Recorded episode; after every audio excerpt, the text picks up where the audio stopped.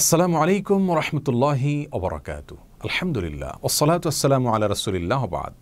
সুপ্রিয় দর্শক, শ্রোতা ভাই বোন রমাদান মাসের পরে ইবাদতের সবচাইতে বড় মৌসুম এবং সিজন হল জিলহজ মাসের প্রথম দশটি দিন।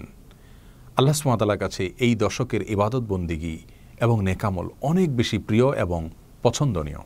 আমরা রমাদান মাসে টুকটাক ভালো কাজ এবং নেকামল করার জন্য চেষ্টা করলেও জিলহজের প্রথম দশকে পশু কেনা এবং কোরবানি করা ছাড়া তেমন কোনো উল্লেখযোগ্য আমল সাধারণত করি না। অথচ কোরআনে কারিমের সুরাতুল ফজরের দুই এবং তিন নম্বর আয়াত আল্লাহ সুমাতালা ইরশাদ করেছেন, শপথ করেছেন ওয়ালায়ালি নাস ওয়াশেফ ওয়াল ওয়াত্র, অর্থাৎ দশটি রাতের শপথ সেই দশ রাতের জোর বেজোর সবগুলোর নামে শপথ।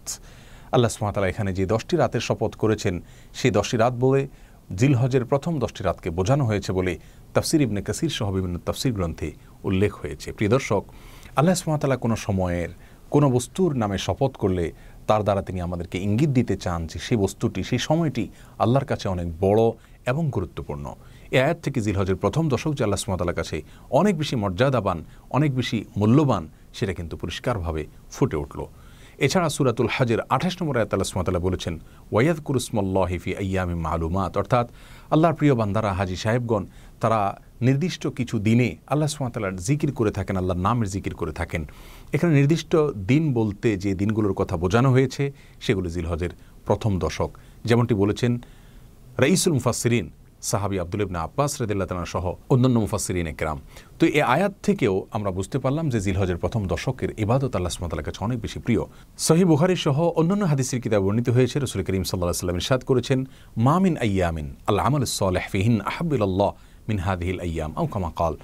অর্থাৎ জিলহজের প্রথম দশকের ইবাদত বন্দিগি এবং নেকামল, এটা আল্লাহ সুমাতাল্লার কাছে যত বেশি প্রিয় এবং পছন্দনীয়, অন্য কোনো সময়ের নেকামল ইবাদ বন্দিগি আল্লাহর কাছে এত বেশি পছন্দনীয় নয়। মাস হিসাবে রমাদান যেরকম শ্রেষ্ঠ, অন্য দিনগুলোর মধ্যে জিলহজের প্রথম দশক হলো সবচেয়ে শ্রেষ্ঠ এবং মর্যাদাবান। জিজ্ঞাসা কর হরিয়া রসুল্লাহ অন্য সময় আল্লাহ রাস্তা জেহাদ করলে সেটাও কি? এই দশকের সাধারণ ইবাদতের চাইতে উত্তম নয়? তিনি বললেন, ওয়ালাল জেহাদ ফিসাবিল্লা অন্য সময়ের সাধারণ জেহাদও এই দশকের সাধারণ নেকামনের চাইতে উত্তম নয়। তবে হ্যাঁ কেউ যদি অন্য সময় আল্লাহর রাহে জেহাদ করতে বের হলেন, তার জীবন এবং সম্পদ সব কিছু উৎসর্গ করে দিলেন, তার কথা সম্পূর্ণ ভিন্ন, তার মর্যাদা সব কিছুর ঊর্ধ্বে। তবে এই হাদিস থেকেও জিলহজের প্রথম দশকের মর্যাদা আমরা অত্যন্ত পরিষ্কারভাবে বুঝতে পারলাম।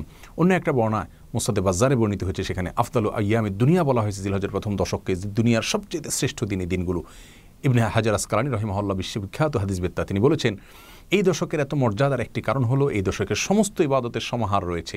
এই দশকে ইমান অন্য সময়ের মতো থাকে, আবার পচক্ত সালাত অন্য সময়ের মতো থাকে এবং জাকাত অন্য সময়ের মতো এই দশকেও আদায় করা যায়। আর সিয়ামের একটা নজির রয়েছে আরাফাত দিন রোজা রাখতে হয়, এই দশকের মধ্যে রোজা রাখার বিধানটাও রয়েছে। ইসলামের আরেকটা রকম হজ, সেটা তো এই দশকেই সম্পন্ন করতে হয়, আর কোরবানি এই দশকেই করতে হয়। তাহলে আমরা দেখি ইসলামের সমস্ত রোকনগুলো সহ অন্য অনেক ইবাদতের সমাহার এই দশকে রয়েছে, সেজন্য এর গুরুত্ব আল্লাহ সুমাতালার কাছে এত বেশি। এই দশকে একজন মুসলিমের যে সমস্ত করণীয়গুলো রয়েছে, তার ভিতরে এক নম্বর করণীয় হলো, তিনি বেশি থেকে বেশি আল্লাহর জিকির করবেন, যেটি সুরা হজের আঠাশ নম্বর আয়তে বলা হয়েছে। দ্বিতীয়ত যে করণীয়তা হলো, সাধারণ রুটিন যে নেকামলগুলো আছে, সেগুলো বেশি বেশি করবেন। সালাদ ভালো কাজ, মানুষের উপকার, এগুলো ভালো ভালো কাজগুলোকে তিনি, সাধারণ ভালো কাজগুলোকে এই দশকে বেশি বেশি করবেন। আর তৃতীয় হলো, অন্যান্য সময় আমরা যে সমস্ত গুনাহগুলো থেকে বেঁচে থাকি, সেগুলোকে এই সময় আরও বিশেষ গুরুত্বের সাথে বেঁচে থাকতে হবে। অর্থাৎ সব ধরনের নাফরমানি থেকে বেঁচে থাকার জন্য বিশেষভাবে সচেতন থাকতে হবে এই দশকে চার নম্বর করণীয় হলো, যাদের উপরে হজ ফরজ হয়েছে বা হজ করার তৌফিক হয়েছে, তারা হজ অথবা অমরা করবেন এই দশকে পাঁচ নম্বর করণীয় হলো, এই দশকের ঈদের দিনে অথবা ঈদের পরের যে দিনগুলো রয়েছে, সেই দিনগুলোতে কোরবানি করবেন যার তৌফিক হয়েছে তার জন্য। এবং ছয় নম্বর করণীয় হলো, যিনি কোরবানি করবেন তিনি তার জিলহজের চাঁদ ওঠার পর থেকে নিয়ে কোরবানি করা পর্যন্ত এই দিনগুলোতে চুল, নখ এবং অবাঞ্ছিত পশম ইত্যাদি এগুলো কাটবেন না, কোনো কিছু কাটবেন না শরীরের এবং এই দশ দিন সেগুলো থেকে নিবৃত থাকবেন। জিলহজের চাঁদ ওঠার আগে আগে কাটবেন এবং শেষ পর্যন্ত নিবৃত থাকবেন। আর সাত নম্বর করণীয় হলো এই দশকে বেশি বেশি তাকবীর, তাহমিদ এবং তাহলিল পড়া। যেমনটি মুস্তাদ আহমদে বর্ণিত হয়েছিল, রসুল করিম সাল্লাহ সাল্লাম বলেছেন ফাকফির রফিহিনামিনের তাকবীর ও তাহমিদ ও তাহলিল। অর্থাৎ জিলহজের প্রথম দশক আসলে তোমরা বেশি বেশি আল্লাহ সুমতাল্লার বর্তবর্ণা করবে এবং প্রশংসা করবে একত্ববাদে বর্ণনা করবে। অর্থাৎ আল্লাহ আকবর আল্লাহ আকবর লাহ আল্লাহ আকবর আল্লাহ আকবর ওয়াল্লাহ হামদ। তাকবীর পাঠ করবে কোনো কোনো বর্ণায়। প্রথম তিনবার আল্লাহ আকবরের কথা বর্ণিত হয়েছে সেটা অবিশুদ্ধ দুইবারেরটাও বিশুদ্ধ। তাহলে সাত নম্বর আমল হলো, এই তাকবীর চলতে, ফিরতে, উঠতে, বসতে, রাতে, দিনে অজু অবস্থায় বিনা অজু অবস্থায় সবসময় আমরা বেশি থেকে বেশি পাঠ করব। সাহাবিরা কেউ কেউ এই দশকে বাজারে চলে যেতেন, উচ্চস্বরে তাকবির পাঠ করার জন্য যাতে করে অন্যের কথা স্মরণ হয় তাকবীরের কথা। এই জন্য এই দশকে সর্বত্র এবং সবসময় বেশি বেশি তাকবীরের ধ্বনি আমরা মৃদুকণ্ঠে বলতে থাকব, উচ্চারণ করতে থাকব। আট নম্বর করণীয় হলো এই তাকবীরটাই আরাফাত দিনের ফজরের নামাজ থেকে, অর্থাৎ জিলহজের নয় তারিখ ফজরের নামাজ থেকে নিয়ে জিলহজের তেরো তারিখ আসর পর্যন্ত প্রত্যেক নামাজের পরে একবার করে নারী পুরুষ সকলে এই তাকবির পাঠ করবেন। আর নয় নম্বর আমল হলো আরাফাত দিন রোজা রাখবেন। রসুল করিম সাল্লাহ সাল্লাম বলেছেন, আরাফাত দিন রোজা এক বছর পূর্বের এবং এক বছর পরের গুনাহাক আল্লাহ তালা মাফ করে দেন এর মাধ্যমে।